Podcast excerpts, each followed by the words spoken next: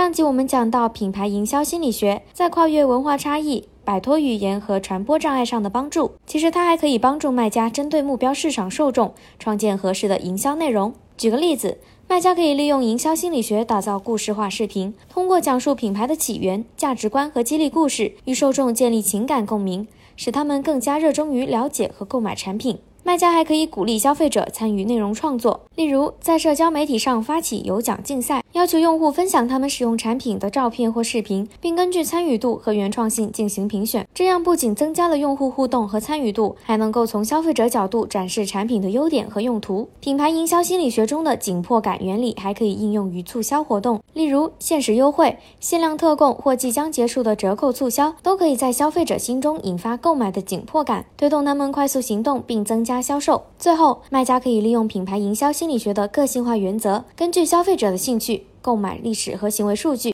向他们展示符合其喜好和需求的产品，并提供个性化的购物建议和服务。以视频内容为例。我们可以在品牌宣传片中将你的品牌介绍给你的观众，并突出品牌的价值。这可能是品牌在潜客面前的第一印象，所以要让它鲜明、可信赖，赢得印象分。视频中的产品演示需要为已经在考虑购买的客户探索你的产品和独特销售主张、特点和优越性。产品演示可以是细节而完整的，也可以是短小而直接的。来自品牌官方或者第三方的开箱视频，可以眼见为实的体现产品功能用途，可以可以快速帮助与观众。建立联系，并帮助创造忠诚的追随者。我们还可以总结一个常见的问题清单，做成解说视频。尽可能清楚地回答他们，让客户体会到被关怀、被在意，并因此更加信任你的品牌。还可以采访创始人、品牌经理、行业或专业领域中的人士、意见领袖等，提出一些客户可能关心的问题，并在视频中解答。成功的故事也可以带来启迪。品牌可以邀请一些适用的用户制作开箱视频，或者收集客户的满意度讨论，着重真实的经历，建立长久的联系。市场营销心理学是品牌卖家实现跨境出海成功的重要工具。